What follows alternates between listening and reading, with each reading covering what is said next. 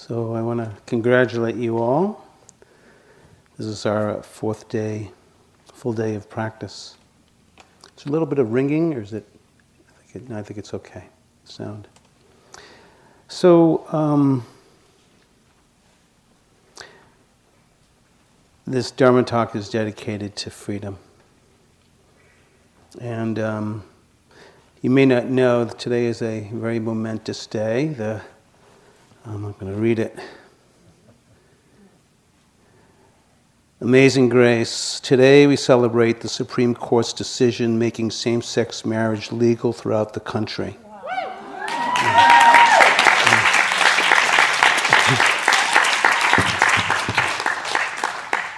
And also, President Obama gave a masterful and courageous eulogy speech at Clementa Pinckney's memorial service both call on us to open our hearts and minds in support of those who have been and continue to be targets of hatred and oppression because of who they love or the color of their skin.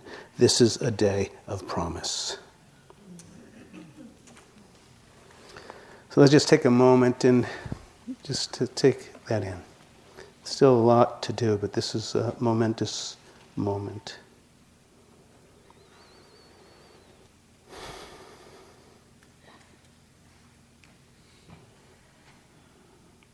So thank you. I feel very overwhelmed to tears. And um,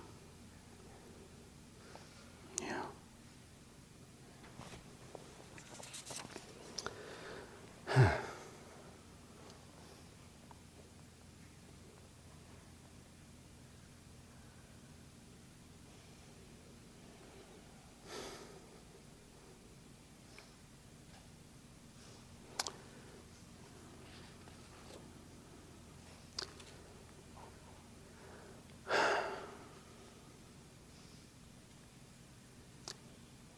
So I'll offer you a, a reading from Hafiz. It's called For Three Days. Hafiz is a Persian wild man poet. He's my brother, my father, my best friend. He says, Not many teachers in the world can give you as much enlightenment in one year as sitting all alone, yep, three days, in your closet. That would do. We spent four days in the closet. And that means not leaving, and you better get a friend, and you better get a few sandwiches, and you better get yourself a chamber pot. No reading, uh uh-uh, uh, no writing either. Though the sitting alone is not recommended if you're normally sedated. But, dear one, don't let Hafiz fool you. There is a ruby buried inside here. Don't let Hafiz fool you. There's a ruby buried inside here.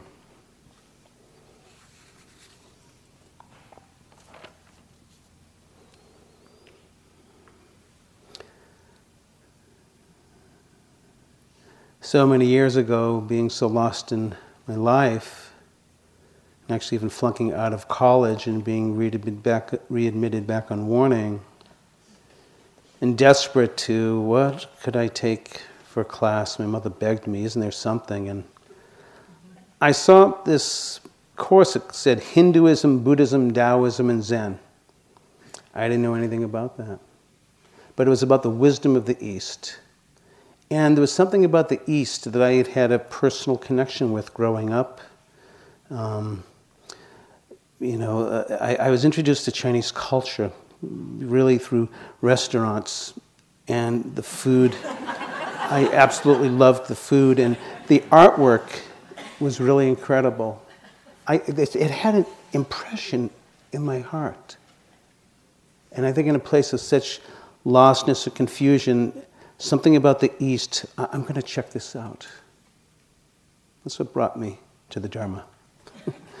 and I walked into my classroom this was in the middle 70s, early 70s in the Northeast Kingdom of Vermont. And my professor, Bill Jackson, was sitting on top of his desk in a full lotus position. I had never had a professor like this before. Who is this guy? And somehow, his, we've been talking about presence. His presence was like, like, who is this guy? Like the way that he held himself, the way that he spoke, the way that he listened. And something was there. He asked us to read the Tao Te Ching by Lao Tzu, The Way of Life, and I fell in love with the Tao. I couldn't believe that someone had thought about life in this way. I just, I, had been so lost in my life, and I, I just couldn't believe someone actually thought about this in this way and expressed uh, their reflections about life. And came to uh, one of the epigrams. This is 81 epigrams, and number 47 goes something like this that there's no need to look outside your window, for everything you need to know is inside you. And when I read that, it, it, it, there was something that, that spoke something to me, that there's something inside me. It was like, it was almost if like finally got on a map and there was a pointer. If you want to know something, you need to begin to look in here. And to be honest, in my life, I had never thought about that before in my entire life. I didn't have a clue. I was very lost, a lot of grief, there was a lot of death early in my life, and so forth. And this pointing inwards was the beginning of um, this blessed, amazing journey into the heart. To sit with ourselves is not easy, and I think you all know that. And uh, Bhante G, as he's affectionately known, his name is Bhante Gunaratana. He's a Ceylonese monk that has lived in the United States for many years. He wrote actually a fabulous book called Mindfulness in Plain English, and if you don't have it, I highly recommend it. But he speaks about that to sit and to meditate, and I love the word that he chose. He says it takes gumption. I love it because it's kind of an onomatopoeia gumption. It takes gumption. It takes guts to sit with ourselves. Or, you know, Jon Kabat-Zinn says, sitting with ourselves is not for the, is for the, not for the faint of heart. It takes gumption to be willing to sit in this hall of mirrors, staring me, myself, and I. To sit inside our own experience and to be present, to be aware of what's here. Bhante goes on and says that somewhere in this process of meditation, you will come face to face with the sudden realization that you are completely crazy. and that your mind is a shrieking madhouse on wheels, barreling down the hill, utterly out of control and hopeless. But he offers some hope. He says it's not a problem. You're not any crazier than you were yesterday. It's always been this way. You, perhaps you just haven't noticed.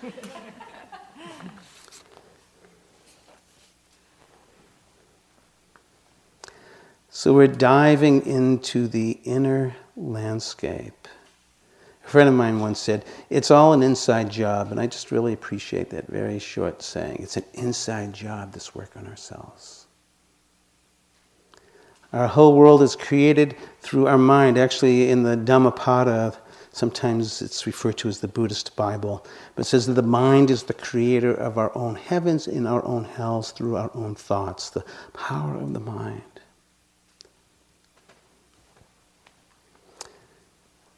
And so, within this inside job, we're working on ourselves and what was expressed today, as well as in other days, the importance, if we're going to be facilitating mindfulness, that we also do this inner work ourselves. This is part of the inside job. And it's said that the shamans of old, they would know how to travel with those that they worked with into their hells and help them to come back. And they learned how to do that because they learned how to travel into their own hells and learned how to come back. So we've been sitting with what comes up in our minds and our hearts. And even though outside we got Bambis and beautiful weather and this and that, on the inside it's a little cooker.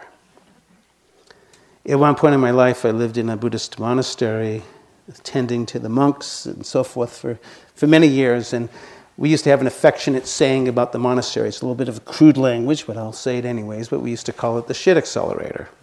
And because, you know, like on the outside it looks all nice, but on the inside it's like we're working on our, on our mind. Who took my toothpaste? Where'd my sandals go? Why is that monk sitting in that chair? I should be there. You know, like it just gets down to the basics envy, anger, jealousy, rage. I want, I'm special, I'm the worst. On it goes. On it goes.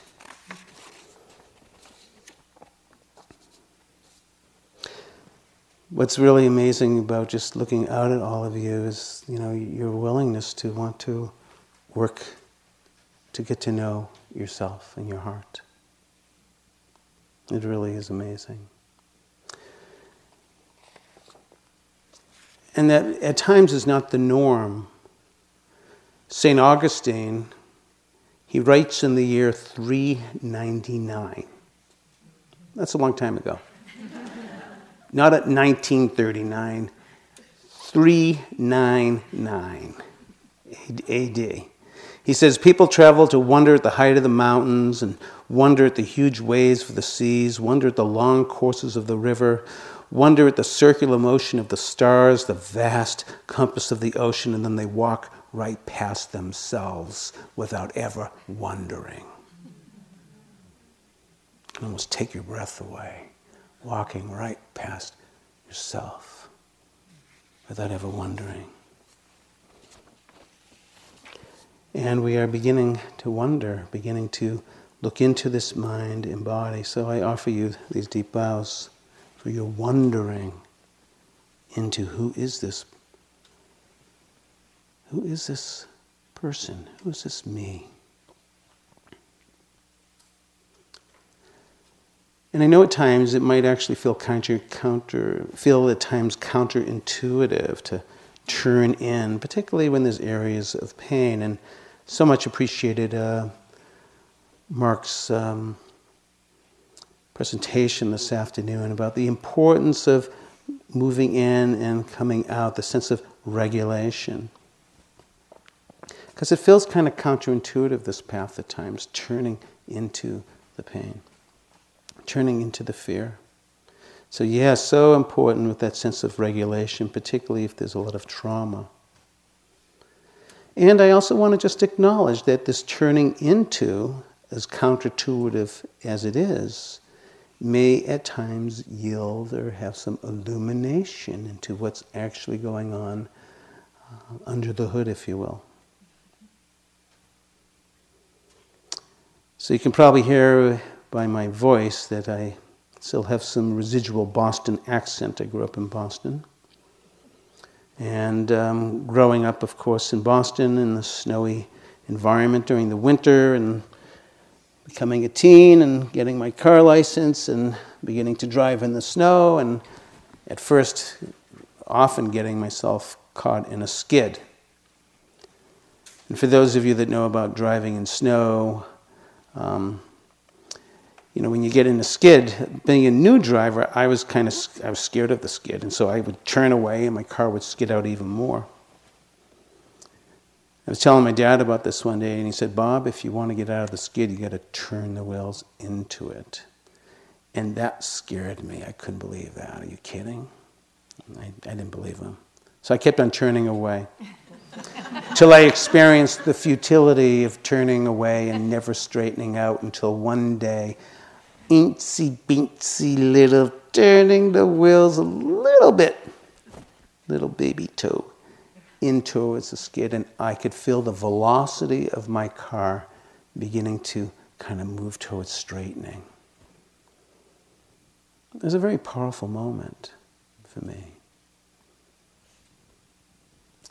And I think it like seeded this notion of turning into my fear, my pain, the unwanted, the unacknowledged. A beginning seed of that. And I, again, I, I, I don't want to appear to be macho. Yeah, just turn into it and burn. I, I'm not saying that. There's the importance of regulation. Actually, when you're doing an inquiry of this type of sort, the importance of feeling safe is paramount and that there's investigation, there's interest, the want to know. And the energy, actually, factors of awakening begin to arise. I'm becoming interested in what's here. And again, so that sense of regulation and safety is important, but as we turn in, let's maybe we'll begin to discover something. And here's a very powerful descriptor. This was written by a Christian monk in the Middle Ages, so it has some Middle Age descriptive uh, language in here that you'll appreciate. It says, as the light increases, and so we could refer to the light as awareness, mindfulness. As the light increases, we see ourselves to be worse than we thought. We are amazed at our former blindness as we see issuing forth from the depths of our heart a whole swarm of shameful feelings like filthy reptiles crawling from a hidden cave. we never could have believed that we had harbored such things, and we stand aghast. But while our faults diminish, the light by which them waxes brighter, and we can be filled with horror. But here's a nice message. He says, Please bear in mind for your comfort that we only perceive our malady when the cure begins. Bear in mind for your comfort that we only perceive the malady when the cure begins. This is the power of awareness. The one that knows is the beginning pathway towards wisdom. It's the thing of not knowing that continues the spin of suffering.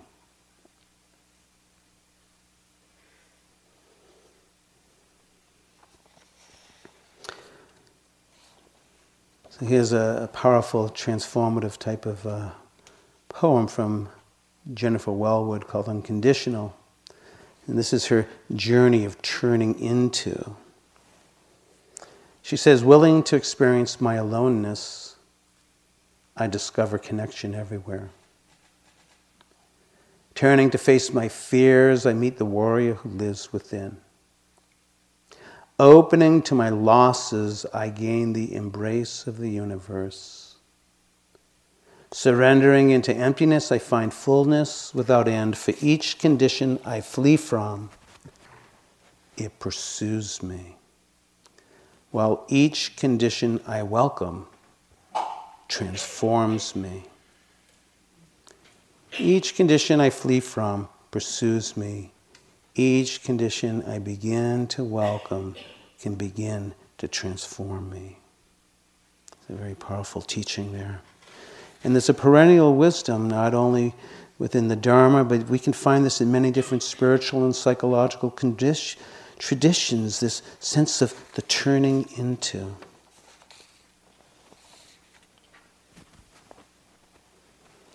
And so I just want to honor the, the vulnerability and the courage, and may there be wisdom going into, coming out, regulating, taking care of ourselves. And, and you know, to me, the, the work that we're doing here is some of the most noblest works that one could do. You know, that old folk song, Let There Be Peace, Let It Begin with Me. There is no greater work than this. Because we know about the activists that are just as violent as the perpetrators. This peace, we're still talking about what the Buddha discovered that's 2,600 years ago. We're still talking about it. This sense of this, someone asked, well, is it selfish to meditate? It came up in one of our groups. And, and you know, it, it, maybe self love the sense of making peace and the impact of making peace within us, its impact within our culture, within the generations is huge. So I'm going to talk about a few things tonight, and I want to just mention first about uh, Jon Kabat-Zinn. And it's important uh, in these days and ages, mindfulness, as we've been talking about, has just become so exponentially uh, known, and uh, this uh, people want to practice and teach it, and it's it's amazing. And it's wonderful to hear Mario's talk on all the research and. Um, there is, I, I just want to say that you know, in some ways, like never before in the history of the world, and I don't say this in, I mean to say this in a narcissistic or egoic sense, but we, we haven't had this type of conversion of the science with meditation to this type of sophistication. This just hasn't happened before. It just hasn't happened. And yeah, the, the, the implications of, of the research that's happened, that is happening, that will be happening is um, mind blowing.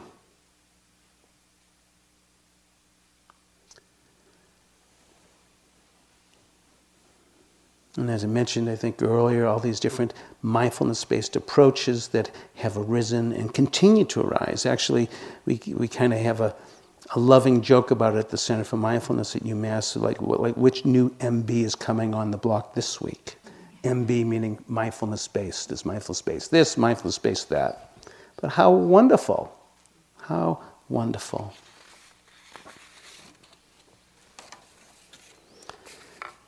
So, contrary to popular opinion, Jon Kabat-Zinn did not invent mindfulness.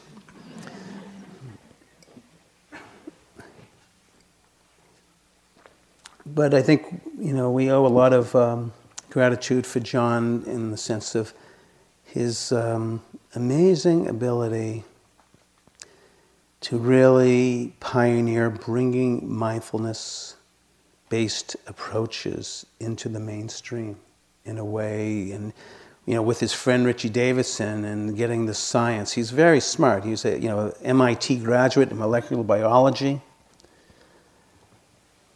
And while he was on the medical faculty, the medical school at UMass Medical Center, he, he also was practicing Zen and Vipassana and, and decided to go on a retreat at Insight Meditation Society in Barre, Massachusetts. And while he was there,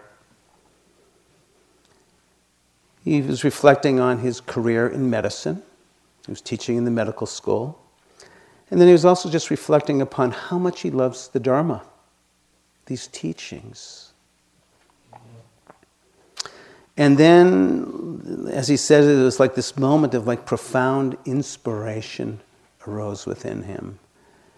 And he said, Why can't we bring those two together?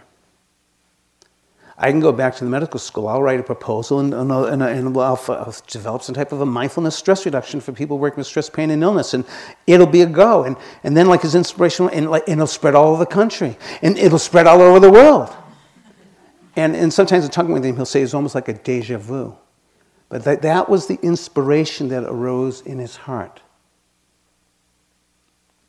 And it's amazing. Um, what has happened. And, you know, I have the fortunate opportunity to travel to many places in the world. I'm part of the Center for Mindfulness teaching team, and so we help train other uh, people to become MBSR teachers in many different places. Actually, going to Beijing in November, offering the very first teacher training in China. And, um, but it's amazing to meet people from different places with this hunger I want to learn about mindfulness. I want to learn about heartfulness and bring it to my people. It's really like, you know, I, it's hard to believe. So, in some ways, there's like, I don't want to be grandiose. There's a lot of work that needs to be done. But hearing a day like today, where the Supreme Court has now made it legal for gay marriage throughout the United States is huge. And you know, this is seeding a global renaissance. There is a lot of work to be done. Yes. You know, and greed, hatred, and ignorance is it's got some powerful grip, So, but as much as we can help to bring greater awareness, greater heart into ourselves, into our lives, into our relations, to those we interact with, this will help foster greater peace.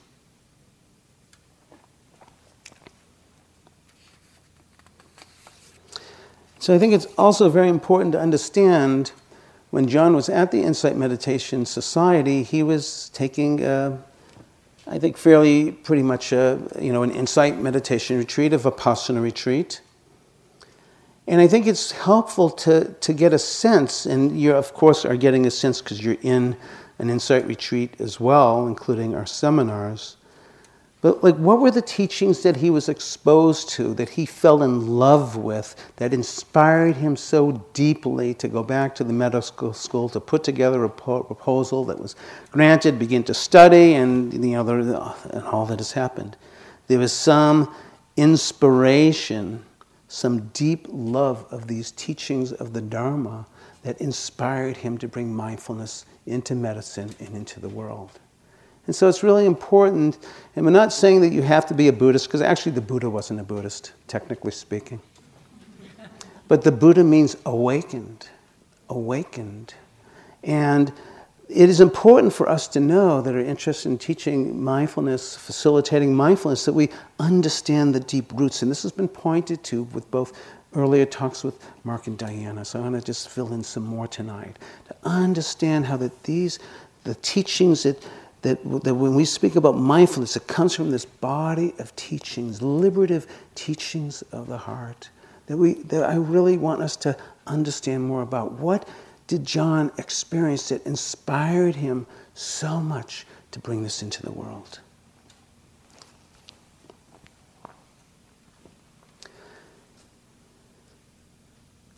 So often in insight meditation retreats, there's these powerful teachings about the four ennobling or noble truths, the marks, the three marks of existence, and the four foundations of mindfulness.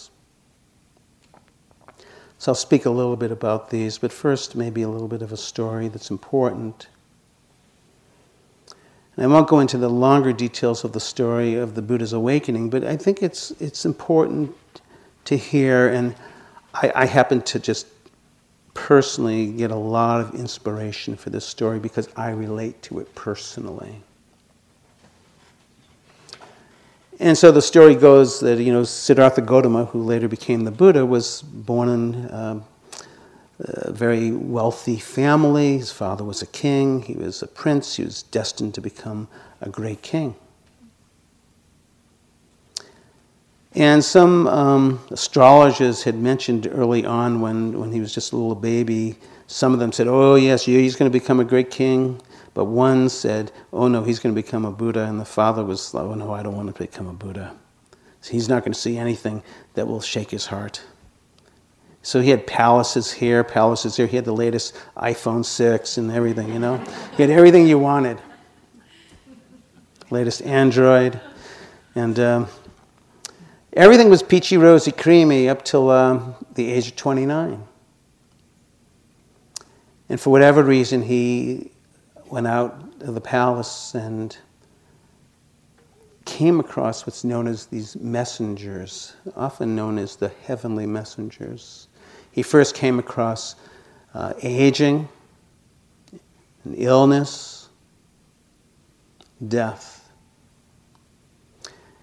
And he, he, he was shaken to the core,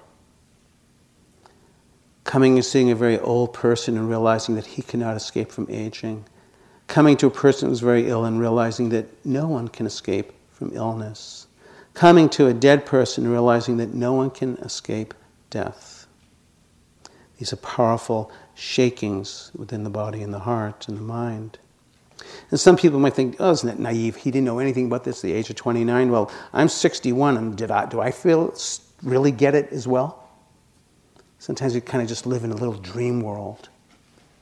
But then things happen. You begin to wake up. At the age of 29, something woke him up that it's not going to last. he was in a lot of despair and he didn't know what to do. And then he encountered the fourth heavenly messenger, which was a monastic or a samana, a whole a person that was dedicating their life to awakening. And when he saw that, he realized this is what he must do. To leave his palace, leave his wife that was just about to bear a child,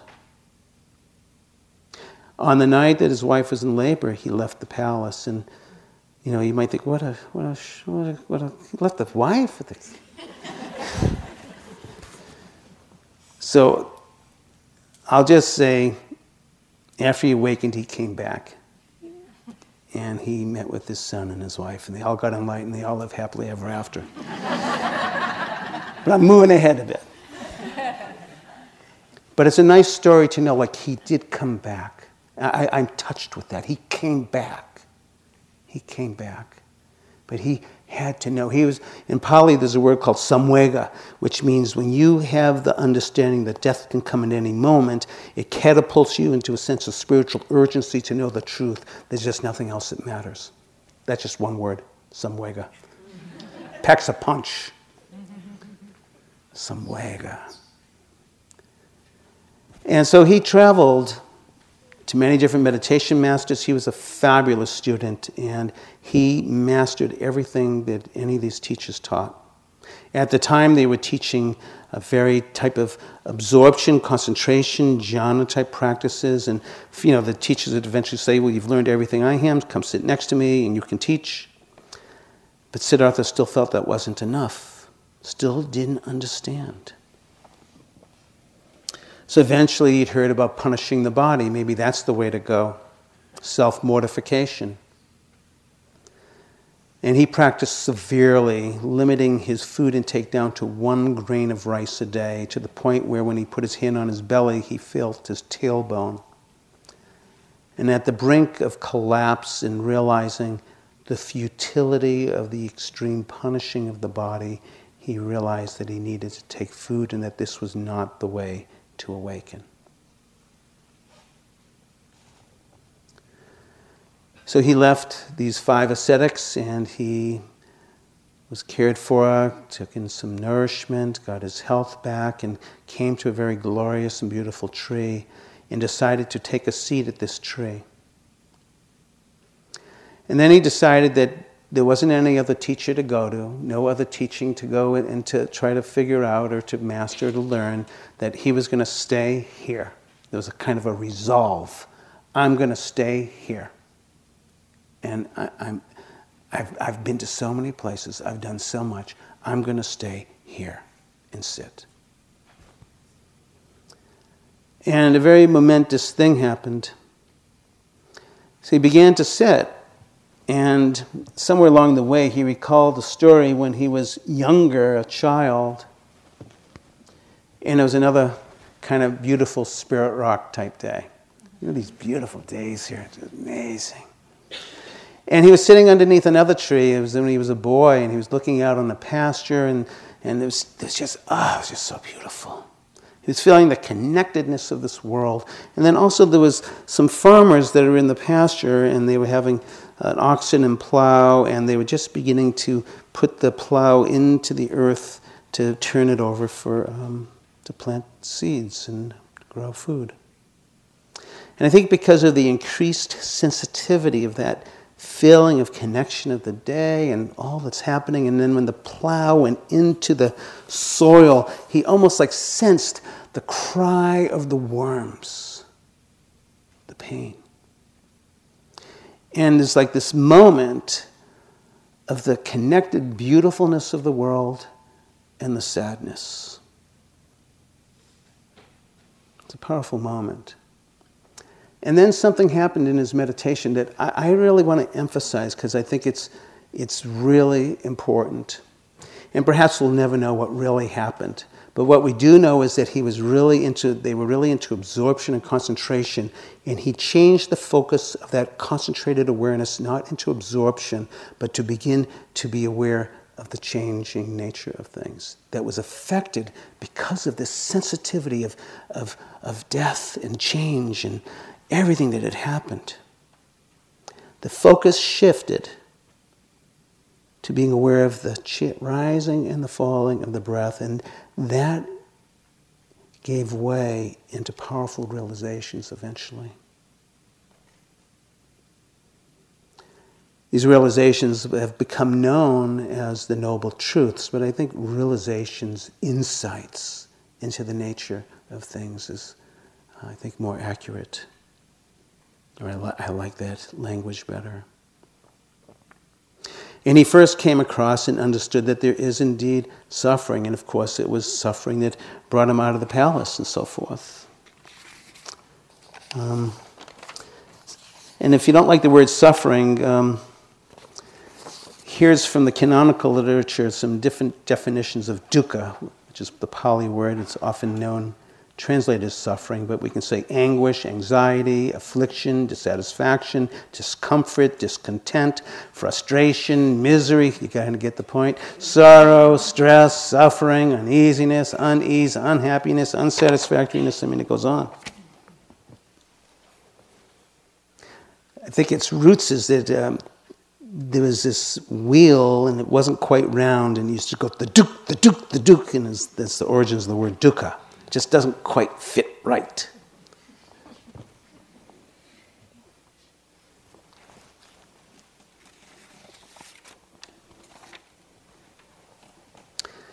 So, to me, this realization of suffering was important, of course. To me, what's really striking is as he began to acknowledge this is indeed suffering, that there is causes to the suffering. This to me is really important. I want to speak about this for a bit. Because these causes relate to, as mindfulness facilitators, we're working with people that have a lot of stress. I, mean, I can go through the list again, right? Why would we want to take a mindfulness class if everything was wonderful? Why are you even here if everything was wonderful? Why am I here if everything was wonderful? You know? So, these causes, and, and we, we, we work with ourselves with these causes and, and, and those we serve. So I'll read from Ajahn Amaro, an Englishman, bhikkhu, monk. He has a beautiful rendering of um, this, the noble truth of the cause of suffering, and he says, namely, it is craving See if you can relate to any of these descriptors. It's craving that is compelling and intoxicating, which causes us to be born into things again and again, ever seeking delight now here and now there. Anybody know about compelling and intoxicating craving? Huh? Anyone? Raise your hand if you've ever, you ever experienced intoxicating, compelling craving. Yeah ever seeking delight now here and now there, namely the craving for sensual delight, the craving to be something, and the craving to feel nothing. So I'd like to unpack that a little bit, but first, just to say that, that what gives fuel to these cravings, there's even a, a deeper root, which is aware, unawareness, not knowing. And it's this not knowing that gives rise to the cravings. My teacher, Taungpulu Sayadaw, he used to say, if you know, it will break. You're breaking the cycle of suffering. If you don't know, you go round and around. This is the teachings of what's called dependent origination. If you know it'll break, if you can begin to recognize the cycles of suffering, if you can begin to know it and understand it, then you can begin to break that cycle. If you don't know, you go around and around. So, this unawareness gives rise to these cravings. Perhaps we're holding a belief of our own deficiency and that, that we have to somehow find that sense of happiness and lasting happiness through something outside of us.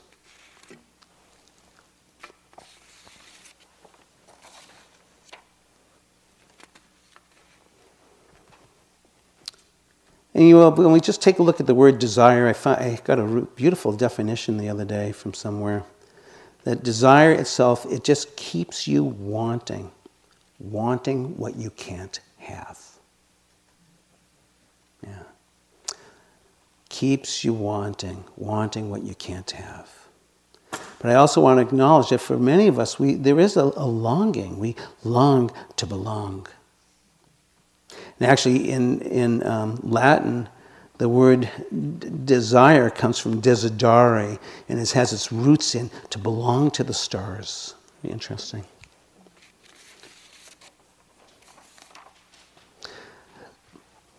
But let's look a little bit more closely about this craving for sensual delight. And so we could say that this is like the eros, the libidinal instinct, a drive, like to feel good, pleasure. Some of you have heard the story. The day I was eating some of my favorite vegan tofu ice cream. And I, I was just in ecstasy. I was just home. And then all of a sudden I noticed there was only one bite left. And then all this sadness came like, what the hell am I going to do with my life? I'll get another bowl. I want to ask you has the Amazon one click buy it improved your life? Has it made you happy? There's a certain rush though. One click, boom, I got it. boom, I got it. It feels good for a moment, but then it leaves, so you've got to click it again.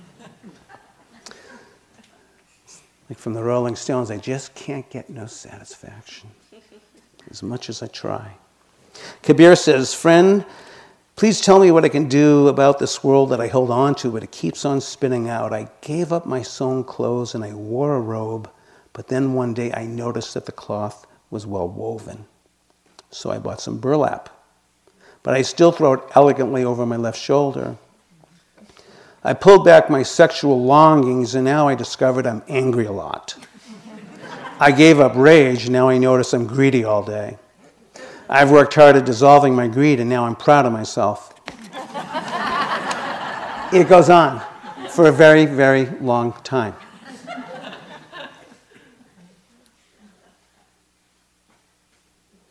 And perhaps if we have this belief inside us that somehow I am not enough and I have to get this to feel good, so we keep on going on. It's like the roots of addiction to kind of lose myself, to feel good, to get lost in it. But it's fleeting, it's impermanent. The ice cream doesn't last. It's wonderful to enjoy that strawberry, to enjoy that beautiful moment of making love with your beloved. And we also understand it comes and goes. It's not that we need to negate that. It's not that desire is morally wrong but it's also some ways like a cause of suffering because we, we can't be content. We want more. The craving to be someone, the superego, narcissism. Emily Dickinson writes, I'm nobody. Who are you? Are you nobody too? Then there's a pair of us. Don't tell. They'd banish us, you know. But oh, how dreary to be somebody, how public, like a frog, to tell your name the livelong day to an admiring bog.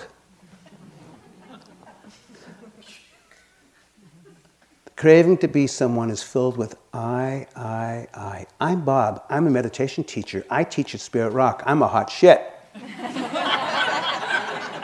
I drive a Prius. I mean, it just goes on. All these identities. And, and you know what? I need you to laugh at me. And then later, I need you to write notes and say, Wasn't that a great talk? Because I need that from you to know that I am whole and that I am an okay person. The craving to be someone is endless, a great pain.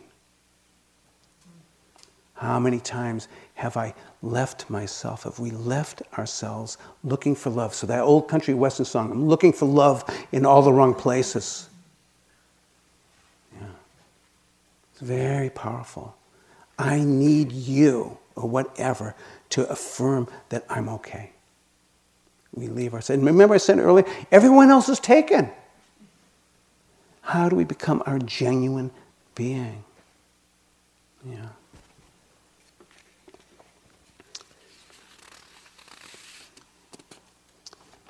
The craving to feel nothing, thanatos, the death instinct, not wanting to feel, annihilation, numbing, thousands of ways of doing that, losing ourselves in whatever it is that we lose ourselves into. So I just don't have to feel. Some years ago, there was a difficult time in our family's life where there was a possibility that my son had lymphoma. Fortunately, as it turned out, he had mono, so I have a saying that I love mono as compared to lymphoma, of course. But during that particular period of time, I noticed, and I was actually teaching a retreat near my house because I could go back and forth. I noticed that the only thing that I wanted to do, I would get in the hall, I sit, and I, you know, and it's like, ugh, just sitting with all that's up here. And then whenever there was a break, I would just go back to my room and I just want to go to sleep. I just wanted to sleep. That was my only refuge, sleep. And then I'd wake up, it'd be all right for about a half a second, and then, like, oh man, what's going to happen? Like, oh, then it dawned on me this is what the Buddha's talking about. Not wanting to feel it. Like, I, I never really related to that till, like, oh, then the, everything, like, how many places in my life am I turning away that I don't want to feel? Isn't this, this is brilliant, these discoveries and teachings about the workings of our mind and our suffering and our stress.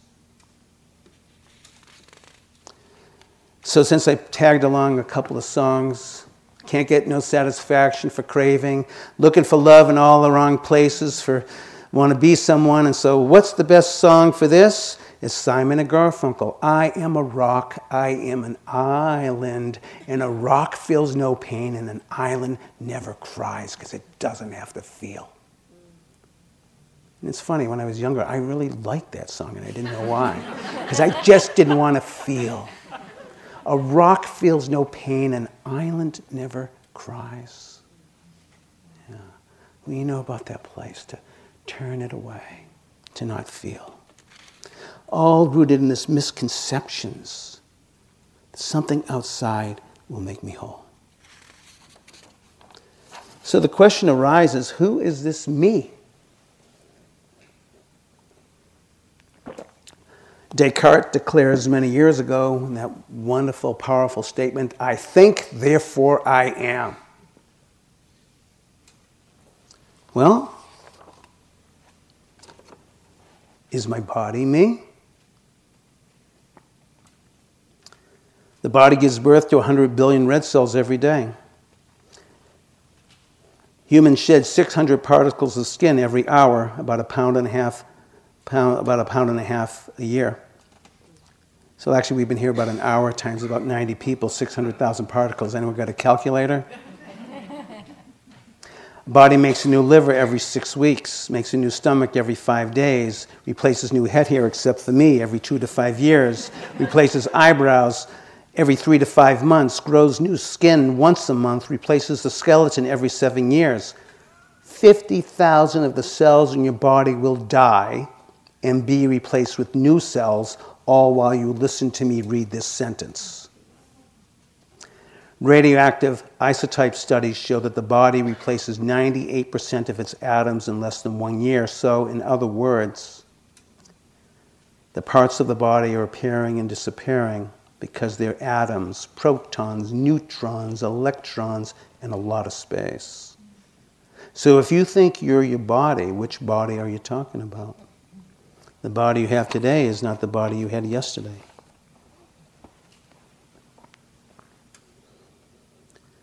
One of the most radical teachings in the Dharma that perplexes many of us is these teachings of no self.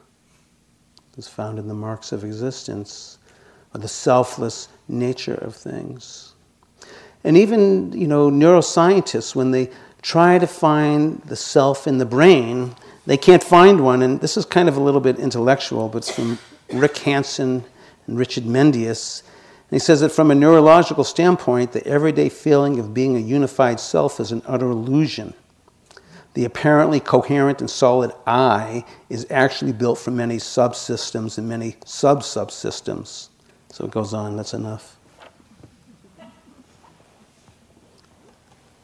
This sense of no self, though, it rubs up against our status, our roles, our ethnicity, our culture, and perhaps since we're here in America, we say it's just downright un American. because I'm me. But even Alice from Alice in Wonderland had some problems with, with self. She says that the caterpillar and Alice, they looked at each other for some time in silence, and at last the caterpillar took the hookah, the pipe, out of its mouth and addressed her in a languid and sleepy voice and said, Who are you? said the caterpillar. This was not an encouraging opening of a conversation, Alice thought. I, I, I, hardly know, sir, said Alice, just at present. At least I knew who I was when I got up this morning, but I think I must have changed several times since then. Well, what do you mean? said the caterpillar. Explain yourself. And Alice said, I'm sorry, I, I can't explain myself, I'm afraid, because I'm not myself, you see.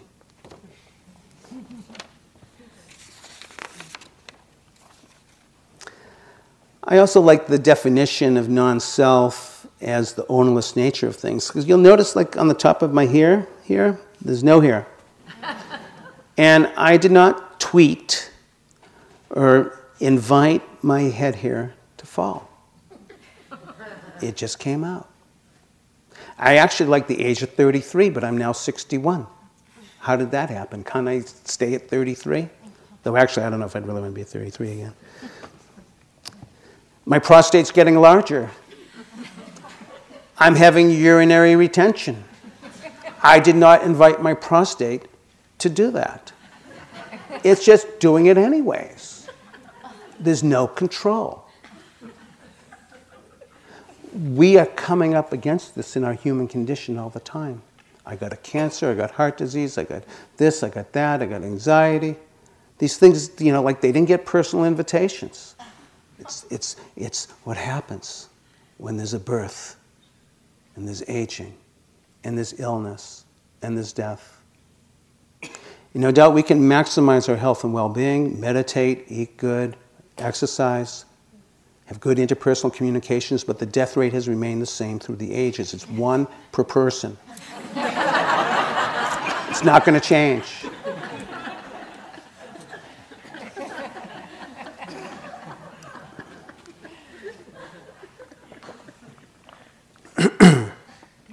One of the attributes that's, that's talked about with the Buddha is that he experienced the unconditioned, which I really like. Because when it's implying, when it speaks about experiencing the unconditioned, then, you know, if we, by rationale, that's pointing to that there must be a condition. Because how can you have an unconditioned if there's, a con- if there's no condition? All right? And so from a psychological standpoint, standpoint the con- what does conditioning mean? To me, it means our story, our narrative, my beliefs in who it is that I think that I am.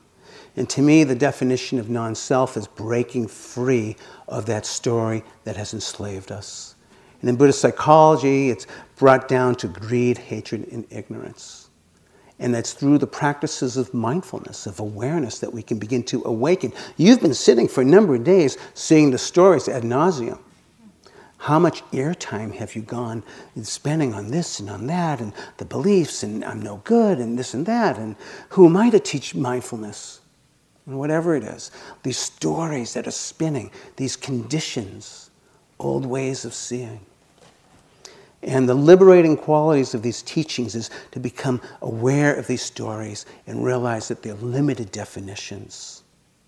The Buddha nature becomes free of this enslavement, of these conditions, these narratives, these stories that I tell myself and who I think I am.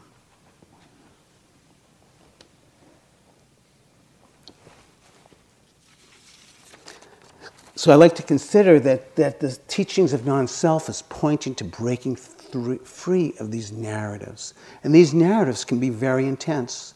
You know, growing up, I had an Uncle Sidney. He was a nice guy, he was doing the best that he can. He might have not even known what he was doing, but I realized as years go by, um, when, when I was young, I liked peanuts. And I would go to my grandma's house, and there'd be bowls. She'd always have bowls. She knew I liked peanuts and others, and, and, and, and so I'd, I'd go in and I'd get my peanuts. And, and every now and again, and became a habit of him, he'd go, Here comes the claw. Here comes the claw. Here comes the claw. What's he talking about? The claw for crying out loud. And, and like I begin, to, like now I get a little shy going after the, like the claw's going to get some peanuts again the stories that we've been told that uh, we're telling ourselves. In an MBSR class, there was a woman in her 60s. She confided one night, she goes, You know, there has not been one day in my entire adult life that I haven't called myself an asshole. I have a friend. Growing up, his father was a retired submarine commander. His mother, the commander's wife, committed suicide. It was a difficult situation. There was four boys. They were all tall. My friend was very tall, very clumsy, and walking into things. And so his father gave him a nickname. So you've heard of um, the children's story about King Midas. Everything you touch turns to gold. His nickname was King Minus. Everything you touch breaks. That's like a kick in the belly just to hear that. That's an extreme story, but it's not extreme for some of us here. And what we've led to believe that we're not smart, I can't get on in life. Also, the problems with our culture and privilege and the prejudice, and I mean, this is so complicated, everything but the stories that we've told ourselves that enslaved us. I'm happy to say that with my friend, he's done tremendous healing in his life and he's become very successful, but the most successful is that he's got successful with his heart. He's no longer King Minus. But the stories at times that we tell ourselves, you're privy to them, you've been experiencing them, and how enslaving they are the gift of awareness is it helps us to begin to see these stories. And it's very important to say we cannot bypass these stories. So it's very interesting that this practice is incredibly personal and it's incredibly impersonal. It's both. And we can't know the impersonal until we fully embrace. We can't know the impersonal until we know the personal. This is what we get to work with to become free, to become aware of the stories, what we've told ourselves. to become free, we have to understand these stories and to perhaps recognize they are limited definitions of who we think we are. It's a beautiful reading from um, organizational consultant Margaret Wheatley, and she says, This is the gift of awareness. She says, I know that we notice what we notice because of who we are, and we create ourselves by what we choose to notice. And once this work of self authorship has begun, we inhabit the world we've created. We self seal. And we don't notice anything except those things that confirm what we already think about who we already are. When we succeed in moving outside of our normal processes of self reference and can begin to look upon ourselves with self awareness, we have a chance of changing we can break the seal. We can notice something new.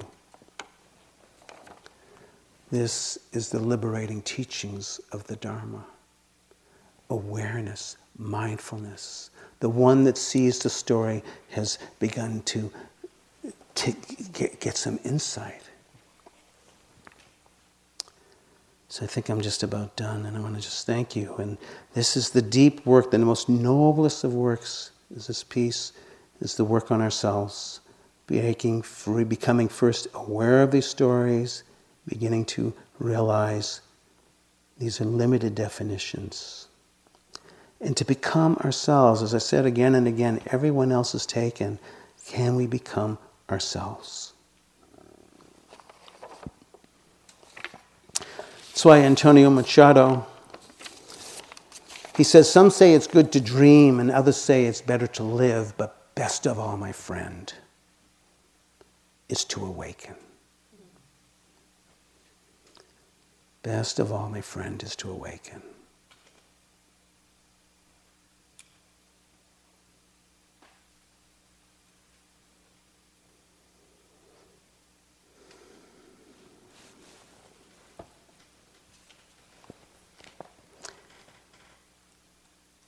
May all beings discover the gateways into their hearts.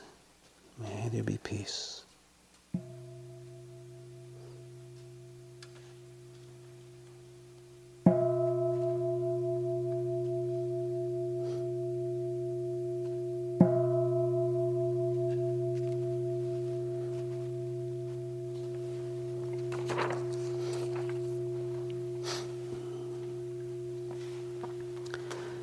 Thank you all so much for listening and why don't the bell ringer kindly ring the bell at nine and we'll come in a little bit after that and have a closing sit. Thank you.